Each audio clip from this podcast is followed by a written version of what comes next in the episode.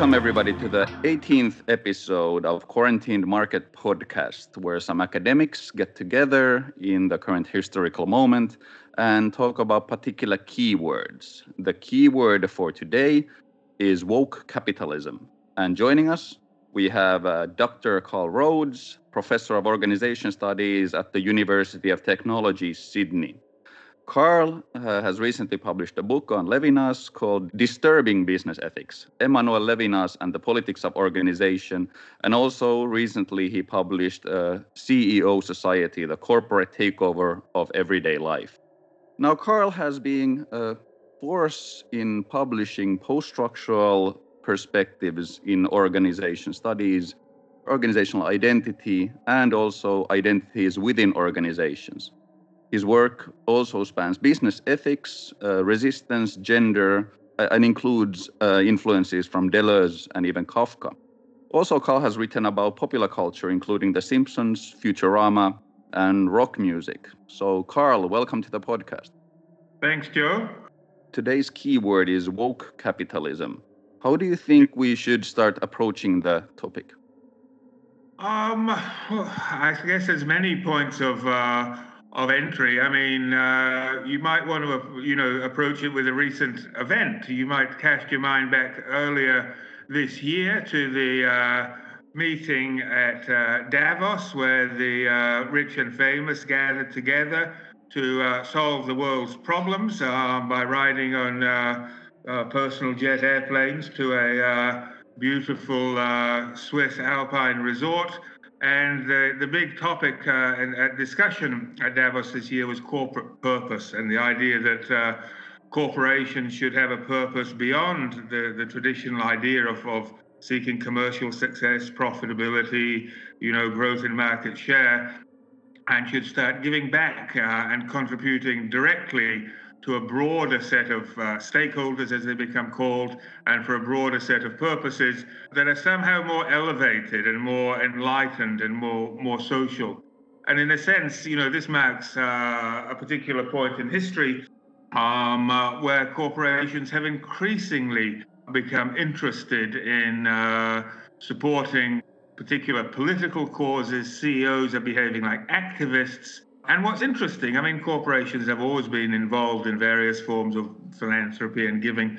But the interesting thing now is that corporations are, are involved in causes which are described as woke. We can come back to that term later. But typically uh, uh engaged in, in causes that you would normally associate with a progressive or left wing form of politics. Not that you would necessarily uh, have before associated this with. Um, with corporations. So anything from you know, same-sex marriage equality, dealing with domestic violence, sexual harassment, fighting racism, LGBTIQ rights, you know, disability rights, uh, mental illness awareness, and of course, climate change are all issues of, of the things that corporations are now publicly backing, both in words and in many cases with uh, significant financial backing as well.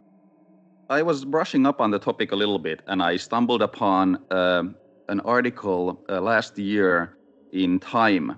Uh, they said that frustrated with political gridlock, consumers have now turned for to business for leadership, and they hmm. cite the CEO of Patagonia, Rose Marcario, saying, "I think business has to pick up where the mantle of governments fail you." And they also mention how this is um, rather they they rather openly say that this is also a very calculated move by companies. So this, uh, I guess, what I'm alluding to is that how much of this do you think has actually any lofty ideals, and how much of this new kind of trend is deeply just seated in uh, calcul- uh, calculative uh, profit making? It's hard. I mean, I think we need to be careful not to, you know, engage in some conspiracy theories about evil corporations, you know, making decisions. And I think there's more about kind of the evolution of, of business culture. I think we can be fairly certain that, that um, when corporations do engage in, in political activities, uh, they certainly don't do it to the detriment of their financial position. Um, and, it, and it's commonly described in a way in which there is some you know, to use the jargon, win-win solution between society and business by by them doing things. So I certainly think you know corporations wouldn't uh, engage in in such things if there wasn't a direct benefit to them.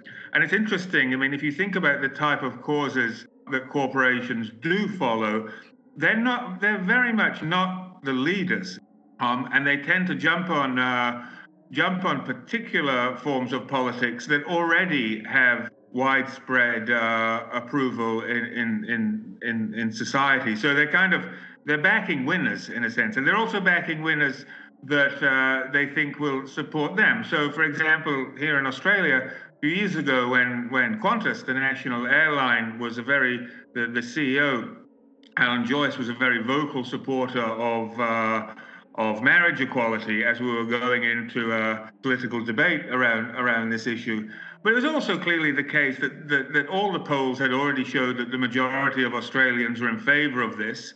So he wasn't making a, a controversial uh, position, but really adopting one that had kind of already already been decided. So when it comes to to these things, yeah, corporations are, are the followers, even though they might sometimes position themselves um, as the leaders. And if you listen to the, the kind of rhetoric that the CEOs, for example, talk about when they talk about their support of these causes, there is always some element in there that talks about why this will be good for their business um, and why it will somehow have some business case associated with it.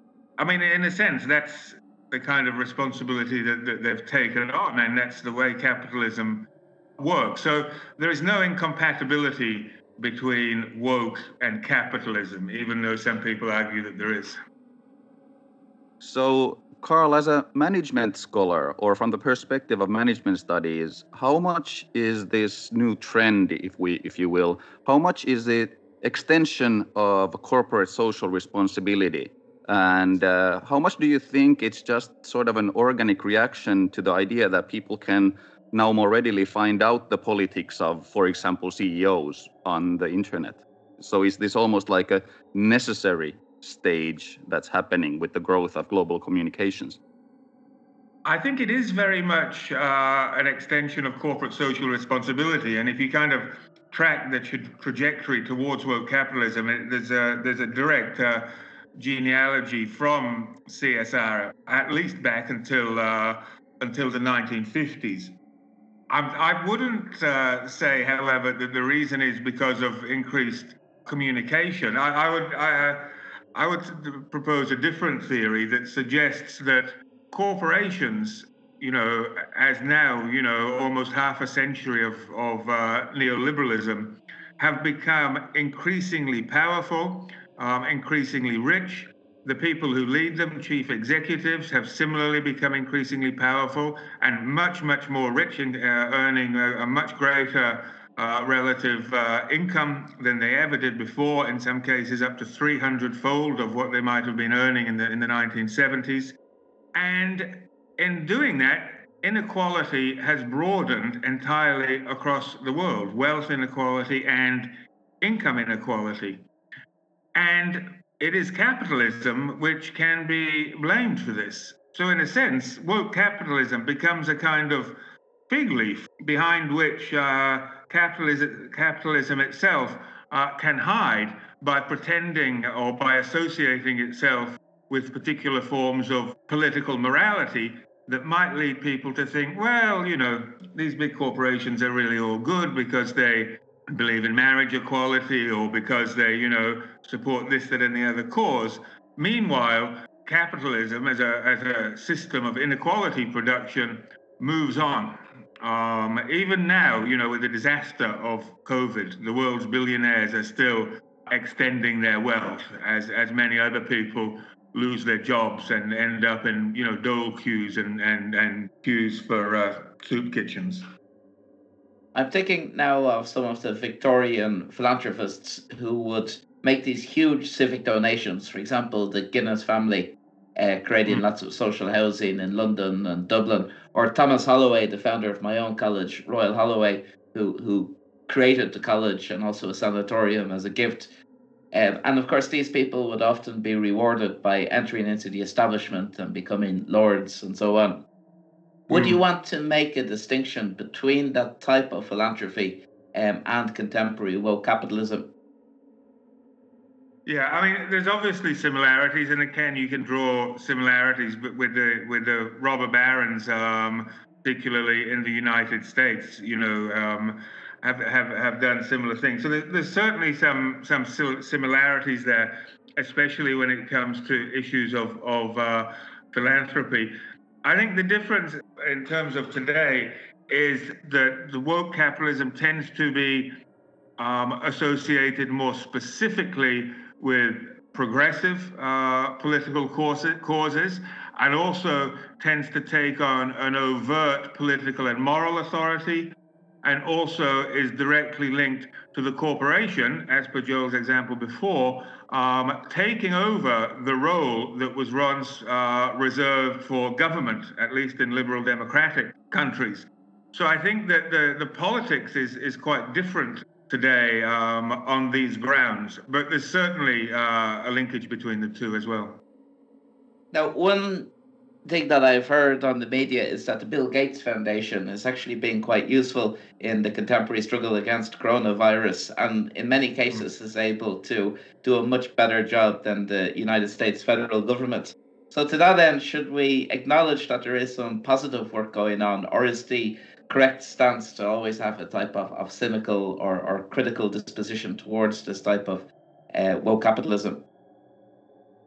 Yeah, I mean, I think you need to look at it at different levels. I mean, obviously, if you know a particular corporation supports something, um, and and there are individuals who directly benefit, for example, in the example that, that, that you gave, that's kind of a good thing. I mean, in Australia, for example, you may recall.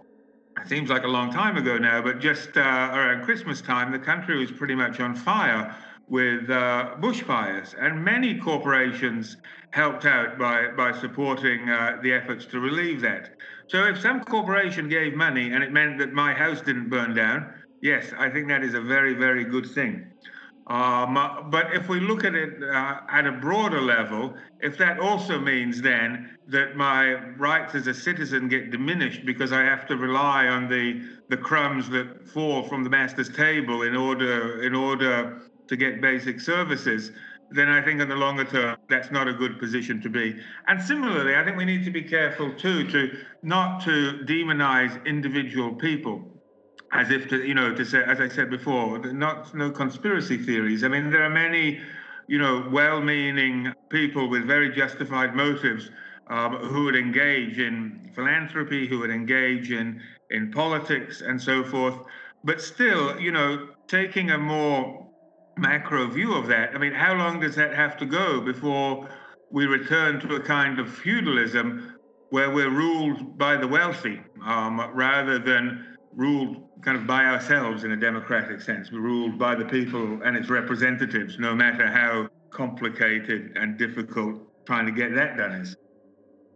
On this more macro abstract level, in a previous episode, we have already discussed Zygmunt Bauman's idea of liquid modernity, and also mm. we've been touching upon marketization of life all the time. Is this woke capitalism just a good fit with the increasing idea that uh, with the fragmentation of the social fabric and increasing neoliberal ideology and capitalized subjectivity that people now turn to corporations rather than say non-commercial entities such as communities or political enti- entities to thread the fabric of social life now? I think, yeah, I mean, I think that definitely su- suggests a shift. And of course, you know, the process of, of neoliberalism has meant that, that, you know, corporations are increasingly, is increasingly the model on which much of life is built, certainly economic life. I mean, we've had the privatization of, of, of uh, public industry, um, you know, demutualization of mutual funds. And so so these kinds of businesses uh, are certainly grow have certainly grown. I mean, over the course of that time, you know, we've had new public management with with uh, government agencies increasingly uh, running in a corporate uh, model. Needless to say, universities uh, in some cases have become somewhat corporatized. So the corporate the corporation, both as an entity and both as a kind of I don't know ego ideal almost. Um, uh, is certainly much stronger. And at the same time, um, in many, uh, it varies between countries. But if I look at a country like Australia, you know, there's not many. I don't see the churches being very full, um, and other traditional, uh, you know, community institutions. Um, so I think, yeah, organizations are more and more. And I think also, even if you think of the broad history of kind of management fashions and the move towards uh, management culture from the organizational culture from the 1980s on, this idea of, of the organization as, as creating particular senses of identification uh, and belonging, and in, in your terms, you know, managing people not just at the level of economic exchange, not just at the level of of productivity, but actually managing people at the level of subjectivity, um, that certainly would kind of rhyme with with the things that we've been talking about going on with woke capitalism. So is this sort of a effect of capitalism in a sense disappearing into the woodwork, sort of a creating a simulation of community from taking social responsibility into a very ideological function in the form of woke capitalism?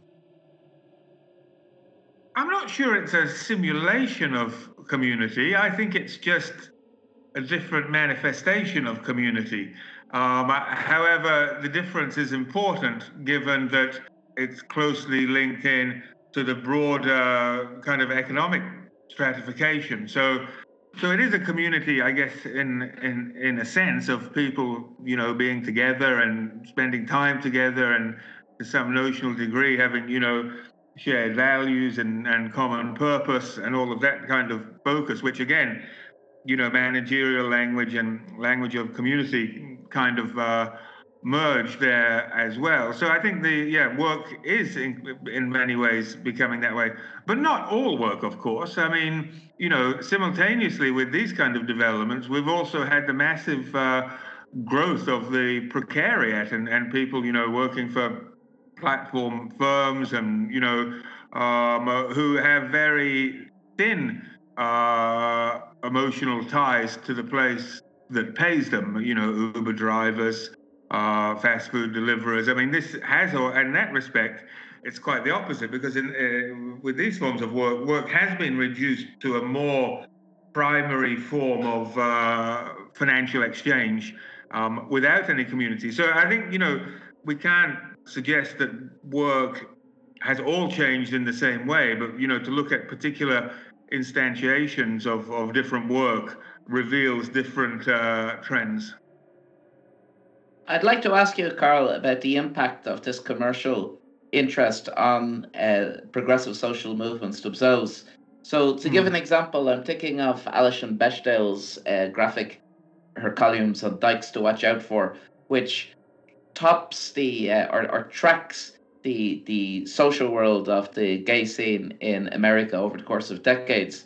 So in the mm. original comic strips, you can see that what it's depicting is very clearly a subculture which is organically connected with, for example, the peace movement um, and other politics which you might generally call socialist. And gradually it starts to shift towards more discourses of personal empowerment, um, more of a corporate presence, until eventually you see a kind of shaking of hands between what was originally a gay subculture with this broader kind of conservative uh, pink capitalism. So that question of how social movements themselves become re-territorialized by corporate interest, I think, is, is interesting to consider. Do, do you take a view on it? I mean, clearly, uh, yeah. I mean, it's, it's a question of what happens when a corporation supports your cause. I mean, and in some cases, it can actually support the cause. If I look again, the example I gave before of the marriage equality uh, uh, vote that was held in Australia several years ago. I mean, and I think what's often difficult for people on the left, uh, such as myself, is that you know, I see a company like Qantas, who has, you know, a, a you know, a checkered record in industrial relations, for example, supporting a cause that I also support. Then I have to question, you know, should I just agree that what they support it and I support it, we're on the same side? Um, but it's not that simple because, you know, it, it does actually change things. And in fact, with that case, there was a there was a whole um, range of uh, corporations who collectively, uh, you know, wrote a kind of petition in this regard. So the corporate support was very was very important in a sense in terms of getting that uh, over the line, and and as a result, as I said, there were followers, but they were still influential. As a result, uh, same-sex marriage was legalized in, in this country. Politically, I think that's a good thing. What does the corporate involvement have in it? Yeah, it certainly can make a difference. But then you can have other examples. You know, if you think of, for example, uh, Gillette's uh, intervention uh, in response to the Me Too movement, where they had this this uh, advert about um, what was it called, Gillette, the best a man can be, which was which was claimed to be a, a kind of critique of toxic uh, masculinity. That didn't really, that kind of flopped in many ways, and I think the massive success of the Me Too movement in, in, in bringing to light um, uh, very real cases of um, sexual harassment and, and sexual violence wasn't really affected by Gillette's somewhat clumsy uh, association with it. So, you know, again, different things uh, would, would work different ways. But I think the other thing worth thinking is the kind of causes, uh, even if they are what we might call left causes that corporations uh, pursue, are very limited and they tend to be more on, uh, you know, they tend to be about particular issues. Now, to my mind, the main way that a corporation expresses its social responsibility is by paying tax, the tax that, you know, helps build hospitals and, and schools and so forth.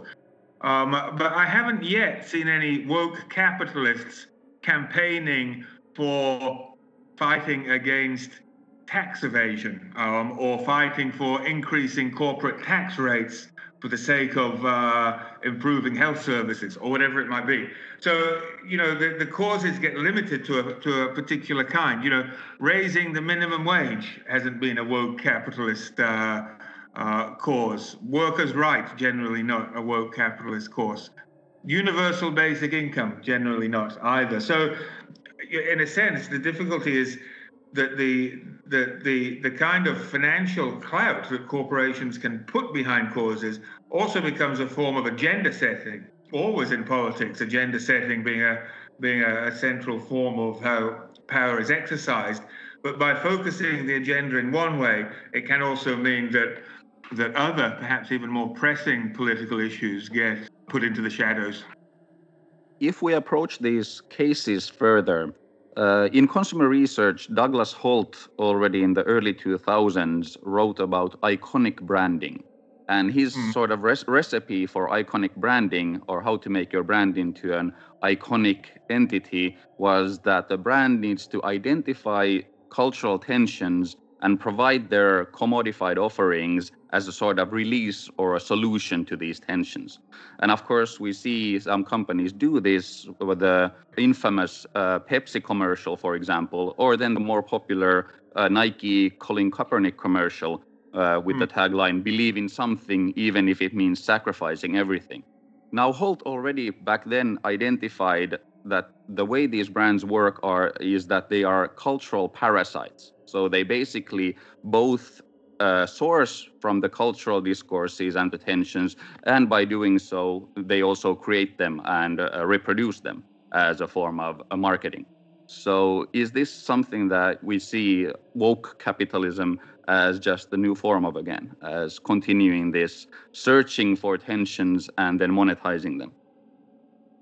Yeah, and I, I think that's a, a reasonable um, a reasonable explanation, and also connecting them to broader kind of social values. So the Nike example of uh, is a good example that it kind of links into that a whole um, American dream narrative of of uh, individualism and, and and personal success. So in one sense, it takes the issue of you know entrenched systemic racism in the United States, which is really a, an issue. I mean, it's not for me really to talk about it, but of course, it's an issue affecting many, many people. Um, it's an issue of, of uh, race and, and, and class divisions. And, you know, in Nike's hands, that gets kind of reduced to uh, to a question of individualism. So there's a connection between broader culture as well. But I mean, another uh, helpful way of thinking about this, the, the, uh, around the same time, a bit later in the 2000s, David Vogel released a book called The Market for Virtue, um, where he was talking about corporate social responsibility. And he pretty much said corporate social responsibility and, and you know ethics, business ethics, uh, operates in a market. So that an organization, a corporation chooses to be uh, virtuous, but they want something back from that, and they want back, you know, could be brand awareness, profitability, public image, or whatever it is that they see as the exchange of that. Now that's okay. That's a form of economic exchange of a certain type. The problem, however, is the limit of what you're able to do in this context is the limit set by the market. So it is an economic limit that is being, uh, uh, uh, uh sorry, the, mechan- the mechanism of an economic limit, which is being applied to issues and problems that are fundamentally political. Um, and this doesn't necessarily match up because the limits of the economic may exceed what's required of the political. And I think if you look at the, the, the COVID case we've got at the moment, where the kind of financial decisions that, that uh, governments and central banks have had to make in order to deal with the consequences of the pandemic and deal with the consequences of, of lockdown are of the scale that far exceeds um, what any corporations could do. In a sense, you know, the, this is uh, of a financial um, magnitude that is well beyond the possibilities of the market for virtue. And this is the issue: is that uh, is that if we if economic interests determine political decisions, this is a, a, a road that is, is potentially very damaging. So, for example, if it wasn't governments, you know, through through through particularly through um, fiscal policies were addressing this issue, we would be seeing, you know, um, uh, even in advanced economies, we would be seeing kinds of uh, poverty um, and job loss that that have never been, been seen before. So I think these are the limits that are kind of revealed as as well. Is that is that the economic and the political uh, it's still important to, to have some kind of separation, even though, again, uh, neoliberalism uh, seems to have been telling us for a long time that uh, these two things are uh, compatible and almost, you know, just joined together. I'd like to ask you a question about um, intentionality.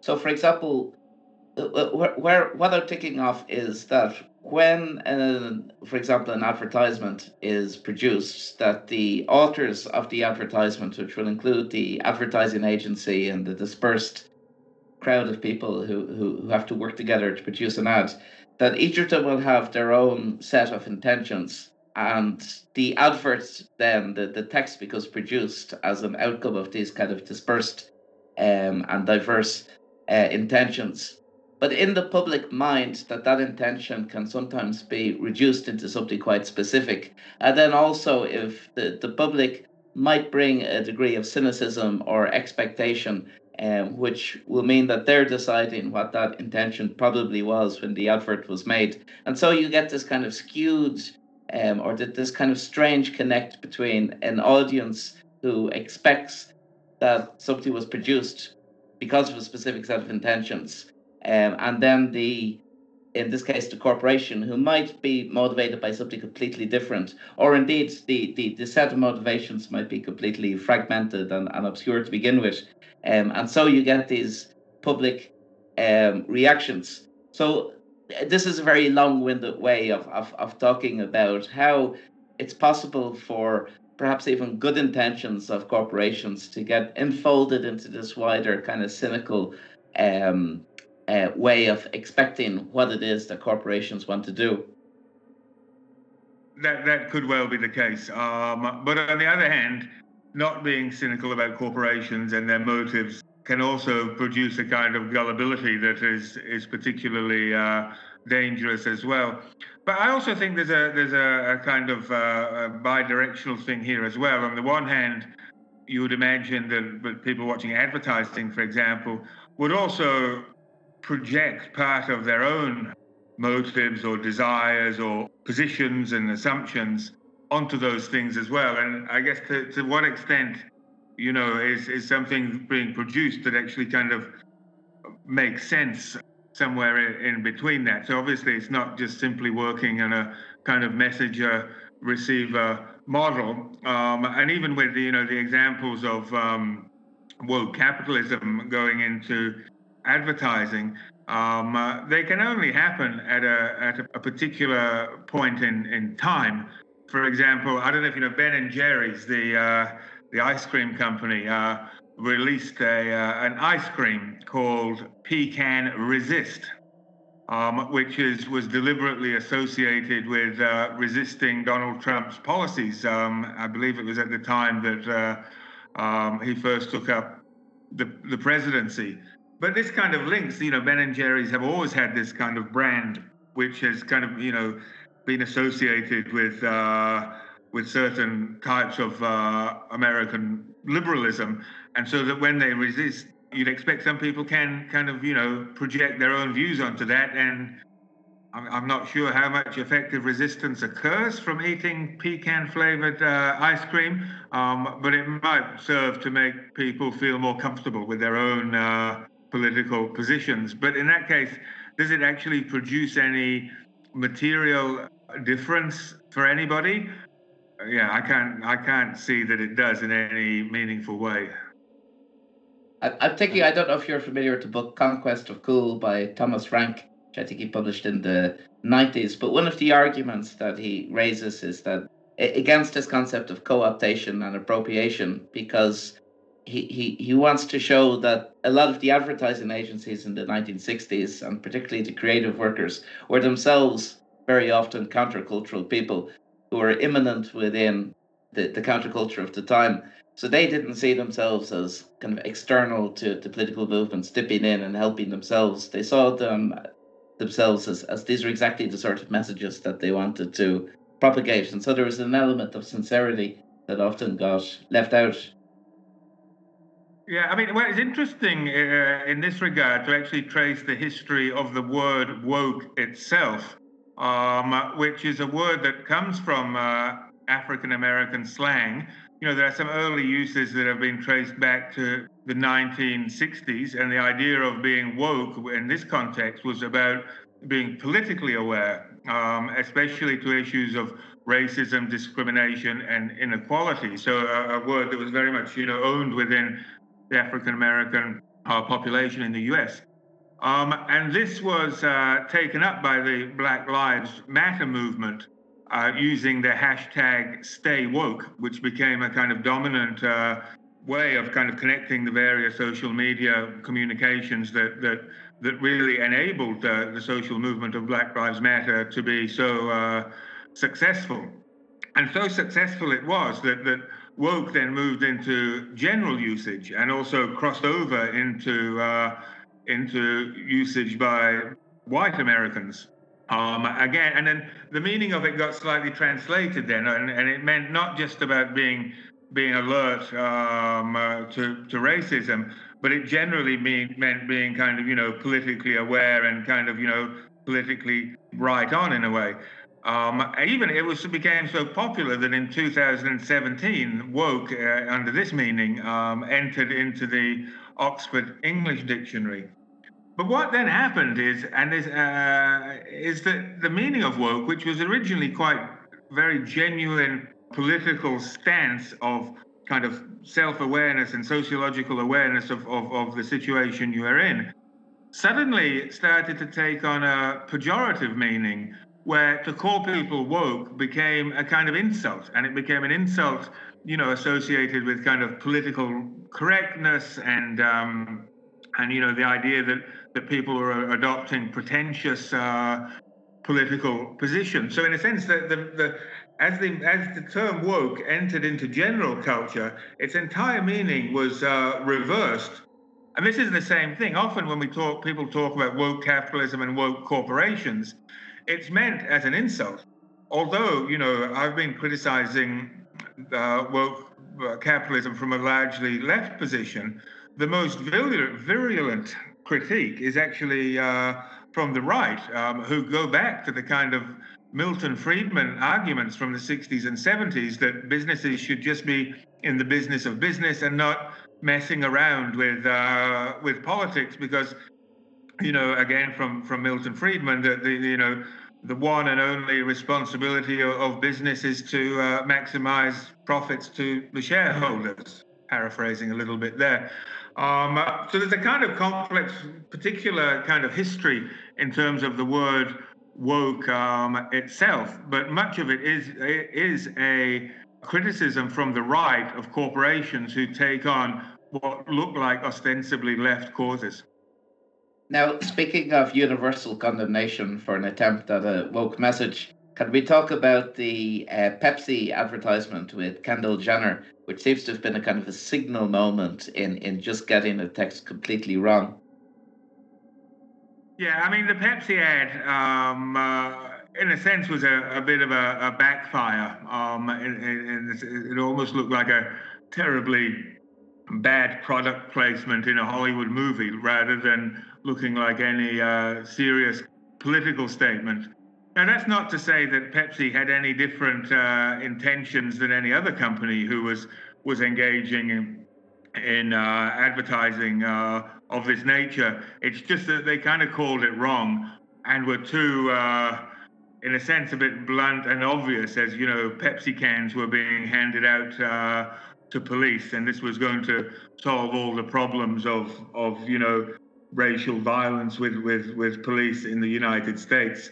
So it was, you know, you guys know a lot more about advertising and marketing than me, but I think this was just uh, a failed attempt um, as much as anything as much as anything else, and and really we're lucky in a sense that they they did get pulled up for this rather than it, than than you know us getting duped by this kind of shallow understanding of you know centuries of political problems uh, in the United States.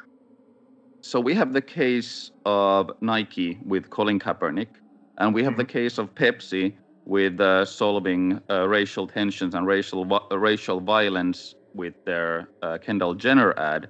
Why do you think Pepsi was such a public disaster, and why do you think Nike has at least it would seem to me achieved success with their portrayal of Colin Kaepernick? It's hard to answer that definitively, um, but I'd suggest Colin Kaepernick had seriously engaged in some political activism. So there was a great sense of legitimate political conviction.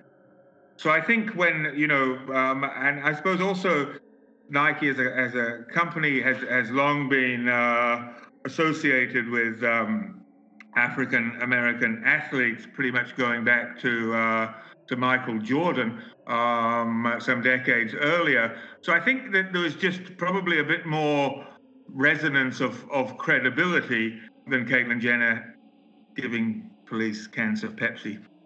But it's also an indication of how things have changed. I mean, if you think of, of this thing with Nike, I mean, there's a, a story, not quite sure if it's true, that sometime in, in the 1990s, Michael Jordan, who obviously has been very successful, um, was once asked why he didn't take a, a position on political issues, uh, and he quipped, and, and I presume he was just being flippant, and he said, Republicans buy sneakers too. But that compromise has clearly been broken today when you see what Nike has done more recently with uh, Colin Kaepernick. So there's a sign of change there as well. But I imagine it's something to do with the perceived authenticity of the claims being made, where in Nike's case, um, it did appear a lot more robust in that respect than it did for Pepsi. Now, if we think a little bit about the current situation with the global uh, corona crisis, what examples of woke capitalism have you seen, and uh, what do you expect to see further on as we go along? I mean, there's been a few examples um, of, of woke capitalism in terms of Corona, in terms of corporations helping out. You mentioned before Bill Gates, uh, you know, providing support, and there's been other forms of support. But in general, there hasn't really been that much. I mean, the whole kind of woke capitalism thing has uh, been a bit a bit quiet during the time of COVID. Um, and obviously, you know, businesses are, are suffering financially uh, at this time in different ways. Well, maybe not Amazon, but you know, many other businesses uh, are suffering uh, particularly at this time. So it makes you ask, really, you know, is uh, woke capitalism a kind of fair weather friend who is around when things are good for them and you know pretending to be good, but at the hard times they sort of you know step away in some ways. I mean, a good example is um, the American um, finance company BlackRock. Now, the, the chief executive of this company, Larry Fink, has been one of the most vocal people in terms of in terms of this and he annually uh, over the last few years has written letters to the CEOs of the corporation that his company invests in um, uh, you know, advising them that governments are failing to provide solutions to people, and the corporations need to set, step in, and the corporations need a public purpose, and that his firm will only be investing in in companies who who are like that. Uh, Larry Fink himself being a billionaire. But what have they done for COVID? Well, uh, a while ago they they made a fifty million dollar donation for relief to, for those affected. Now, as I said before, if you're affected and you get a slice of that 50 million, good for you. Um, and that's really a, a, worthwhile thing that, that people should, will, will, value and can make uh, a real difference to their lives. But as far as, you know, the kind of highfalutin talk that Fink had been uh, issuing in the previous years, this seems like a insignificant, almost hypocritical kind of kind of gesture. So even though, you know, there were many corporations, and Nike, for example, you know, when when the Colin Kaepernick ads came out, the company's market value increased by six billion dollars. When COVID came out, they made a donation of 15 million. So you can really see uh, a response that has not been significant in in any real way. Thank you, Carl. This has been very instructive. Ah, thank you. I think I probably learned something myself by articulating it in this way. Yes, thank you, Carl. That was great.